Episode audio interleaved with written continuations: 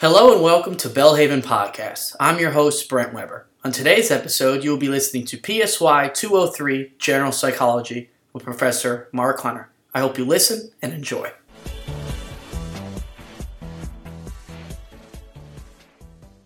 Welcome to Unit 6. This is about social psychology and personality. And Module 35 is dealing with social thinking and social influences that we encounter each and every day. So, social thinking and social psychology, it in social psychology focuses on the social influences that explain how why the same person acts differently in different situations. It's different from sociology which talks about groups, but it's really the understanding of how do you act different at home versus work or school or any other location. And um, so, one of the theories dealing with this is attribution theory, which behavior of others explained by crediting either the situation or the person's uh, disposition. And what this means is that we tend to attribute how someone responds in a situation by their either this, the environment that they're in or some personal characteristic about them. So you may have heard the term fundamental attribution error, and its tendency for us as observers when analyzing other people's behavior to underestimate the impact of the situation and tend to overestimate the impact of the personal person's disposition. So if somebody, let's say that is homeless, um, you, you see them on the street. Um, one of the tendencies for most people is say that that's a personal failure with that person. They did not do something, um, you know, that shows weakness of some sort. Or um, rather than understanding what are the environmental conditions that produced a homeless person, what are some things that uh, the cost of housing or the job market or education or, or a variety of things. So uh, we tend to blame the person rather than the, uh, the environment in which they're raised. So, what affects this is our culture, what we expect people to behave like, you know, whose behavior it actually is. Do we tend to, if this person is more like us, we tend to excuse their faults and their uh, sins and, and or crimes or anything, rather than they're different than us. So um, we we do make exceptions, but usually those exceptions are when we're uh, dealing with someone who's younger or someone may not have experience, but but also when we start to have a personal relationship with that person, we tend to uh, change our evaluation of you know any faults that they have. Um, so these attributions matter. It's, it's a lot of ways how prejudice is, is uh, continued and racism, and so these are fundamental areas that have that. Um, we, um, one of the more famous studies, and you'll read about, is Zimbardo's prison study, is where he took some college students and had them play the role of either prison guard or prisoner. And just putting in a, a situation, people that were normally easygoing, you know, uh, great people to be around. Once they became, uh, had that uniform and uh, as a prison guard and wore some uh, sunglasses that didn't show their eyes and given, a, given a, some sort of authority, they took on a different personality. And so it, um, there's, so look at a little bit of that. You can find some videos that give some, um, some real life accounts of that as well also, what are the norms? What are the expectations we have for people in you know in their society? If you've ever lived in different locations, you may notice that what is expected for one group is different from another. So if you go to a football game, you know that it's perfectly understandable and expected that you'll ye- yell and cheer and shout and everything like that. But if you go to church, that's um, you know, you don't yell at the pastor if you don't like what he said or something like that. We, or we have certain areas of decorum or you know, the way we behave. So our culture influences the way we act. Not everybody sees the world the same way that we do. And so, um, you know, culture is, we're impacted, and even though we're a different culture than our previous generation, we still carry some of the remnants of our parents' culture, and our children will carry some of the remnants of our culture as well. The idea of conformity is when there's some social pressure to behave in a certain manner. Um, you know, that uh, you take on the, the mob idea of if everybody's doing it, then we have a tendency to believe it's okay to do it. And if somebody's in a group that acts a certain way, then that has an influence on what the other people will behave or even say or do or think. Um, there's an experiment here where it says uh, which of the three comparison lines on the right side are equal to the standard line, which is on the left. And so what the experiment had was one person who did not was just being um, experimented on. They didn't know about the experiment, and the other two were actors that knew and said that the um, um, that line number three was the same length as the standard line. And you can tell it's not, the middle one actually is. But if a group says line number three, the tendency is for people to say line number three as well. We have a tendency to go along with the crowd. And even though we know in our hearts that that's incorrect, we still will find ourselves doing it. Um, so the you know is conformity a bad thing? Is it a good thing? It kind of depends on um, what our expectations are, and you know sometimes we have to conform, you know, to different job or different other situations that we have in order to get along with that uh, get along with that uh, organization, and uh, sometimes that we may disagree with somebody, and but we are allowing them to uh, express how they understand a situation and um, be able to. It's not necessarily to um, that we're conforming our beliefs, but we're allowing them to express theirs. Um, but um, when conformity happens, there's there's situations that kind of breed this. When people are feeling incompetent or insecure, or um, when uh, everybody else is agreeing and you're the only person that doesn't. Uh, when there's a certain status to the group, an attractiveness to the group, and if you've not made a prior commitment to any other position. Um, so those are contributing factors which lead to conformity. Um, the uh, another famous experiment is Milgram's uh, experiment when people were given orders to give what they thought was electroshock their uh, um, treatment to uh, people who did not perform well in the test, and there was someone who was wearing a lab coat, looked real official, and they gave him these orders to provide these different shocks to someone that they did not see, and they actually were not giving them the shock, but that was set up for them to think that they were. They would hear people yelling and screaming on the other side of the wall.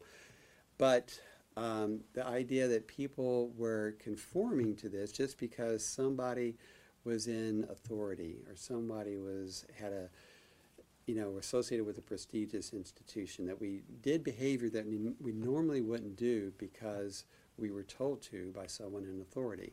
Um, so we know that social influences are strong, that it can help make us to conform to ways that we normally wouldn't act like.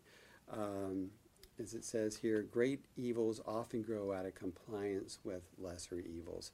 We see this in political situations, we see this in history, how people have gone along with uh, someone like Hitler in a small way that ultimately uh, leads to um, the Holocaust or uh, other things that have um, you know had terrible impacts on history.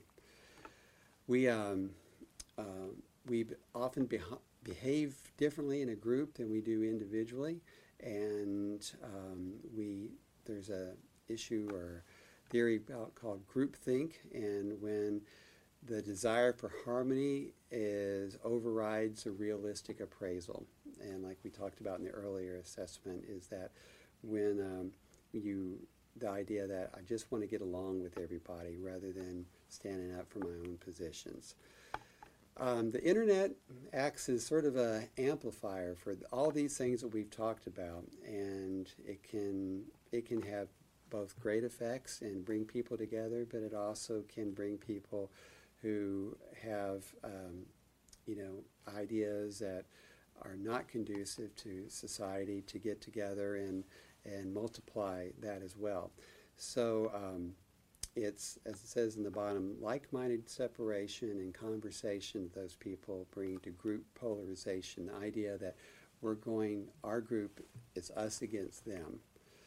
Um, so we do have uh, antisocial relations in that prejudice, um, you know, negative attitudes toward a group can, um, you know, is related to stereotypes that we may have and a predisposition to discriminate. These are part of the psychology as well. Uh, sometimes people have a clear awareness that they're doing this. Sometimes they're, it's um, implicit and unthinking. It's just what they tend to do. Um, and you know, most people will say, "I'm not a racist," but they will they may do some uh, implicit uh, prejudice where they're doing something that they're not overtly expressing their racism, but in small ways uh, giving that implication that they are racist. Um, we, uh, you know, are able to understand that uh, um, while um, when people get together, there may be some the overt uh, prejudice may lessen, but the the subtle prejudice may still be there, and it takes it takes work. Just bringing people together for an event is good, but it's it takes more than that. Um, so, what causes prejudice? You know, the idea of blaming somebody else for your problem, the idea of a scapegoat. Um, you know, if you're frustrated economically or, or, some other way, we tend to blame that on others. Um, sometimes we take shortcuts, and if you can see the the uh, images in the bottom of the page, um, we tend to make categorizations of people about, um, for example, the one on the left is considered 100% Chinese, and the girl on the right is 100% uh, Caucasian, but you can see the variations in there. So if you looked at the middle two, you know, what would you call that? We sometimes it's it's we take these shortcuts, so we don't really have to think through different um, uh, hard subjects in order to uh, kind of come to quick answers. Um, when uh, the idea that blaming all Muslims for terrorism or all Muslims are terrorists, we know that only a small portion have ever been involved in terrorism, but we, our tendency is to think all Muslims are terrorists. And so those are uh, shortcuts that we take and can be harmful. Aggression is when we either physical or verbal um, behavior intended to harm someone else. And sometimes that's interaction between our biology and our experience, things that we've been raised with. Um, sometimes there's genetic influences of that.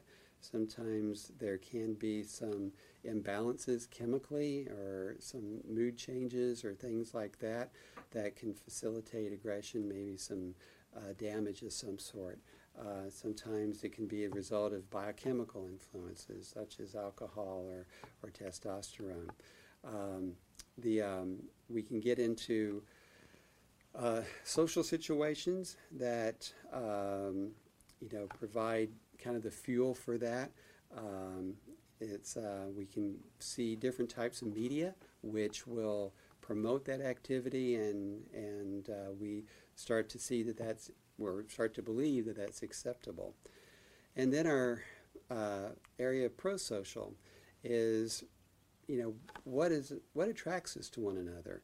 Um, you know, there's a lot of online dating and um, and even couples getting married because of that connection that they have. Um, and so, what causes two people to be attracted? One is physical attractiveness that you find, um, you know, in the other person.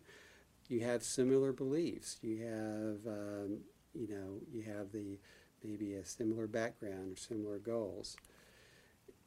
We go through this period of passionate romantic love. It's we get completely absorbed in the other person at the beginning of a relationship, and um, so when you have this physical attractiveness, you have this idea of um, cognitive appraisal positively that you know can lead to this to what love is, and we uh, we start sharing ourselves. We make uh, go you know uh, pledge to be with one another, and but over time, romantic love tends to lessen, but supportive, mutual supportive equity, the idea of com- enduring pa- compassionate love hopefully endures.